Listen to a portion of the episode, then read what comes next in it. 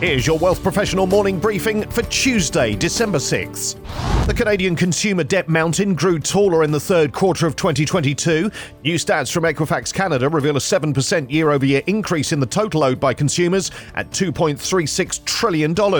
Even when mortgages are excluded, the average Canadian consumer owes just over $21,000, the highest amount since the second quarter of 2020. Total non mortgage debt rose to almost $600 billion, up 5% year over year, after a 3% increase in the number of credit active consumers. The number of new credit cards issued in the third quarter rose by more than a fifth. That's almost 1.5 million new cards. Spending on credit cards is up sharply, with a 17% jump from a year earlier to an all time high average monthly spend near $2,500. Credit card balances rose close to pre pandemic levels, up 14% in Q3 2022 compared to the lows of Q3 2021. Mortgage debt was impacted by the slowdown in the Canadian housing market in the third quarter of 2020. There was a 23% decline in new mortgage volume year over year, and total new mortgage originations were below the pre pandemic average for the first time.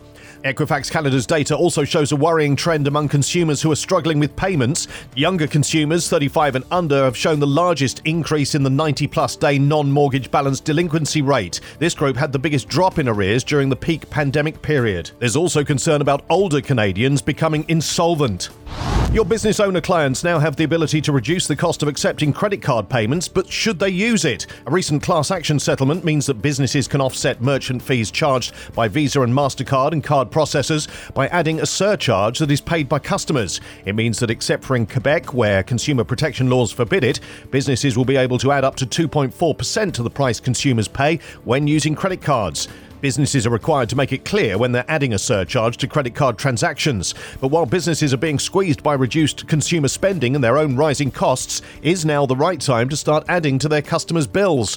According to a survey by the Angus Reid Institute released today, 28% of respondents say an additional 1.5% surcharge would push them away from using small businesses in their community, while more than 44% would stop shopping at major retailers that charge the fee. Three in five would use cash or debit instead if they there was a surcharge from a small business.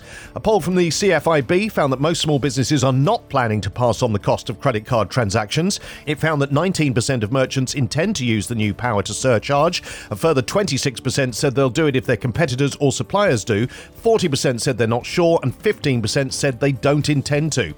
The cost of groceries is expected to increase by up to 7% next year in Canada, and food prices will continue to climb in the coming year, recent research has revealed. The 13th edition of Canada's Food Price Report, released Monday, predicted that a family of four's yearly grocery cost will be more than $16,000, more than $1,000 more than it was this year. According to projections, cost increases for vegetables could reach 8%, which would result in the highest price hikes. In a survey included within the report, 20% of Canadians said they expected to rely more on community organisations organisations to assist them to feed their families in 2023, which is anticipated to result in a further increase in the use of food banks. These stories in full at wealthprofessional.ca and in our newsletters. Plus, jail sentence ends a decade on the run for tax protester scheme fugitive, why the market is more worried about the banks than the analysts are, and for the vast majority of donors, trust in charities is important. For Wealth Professional Canada, I'm Steve Randall.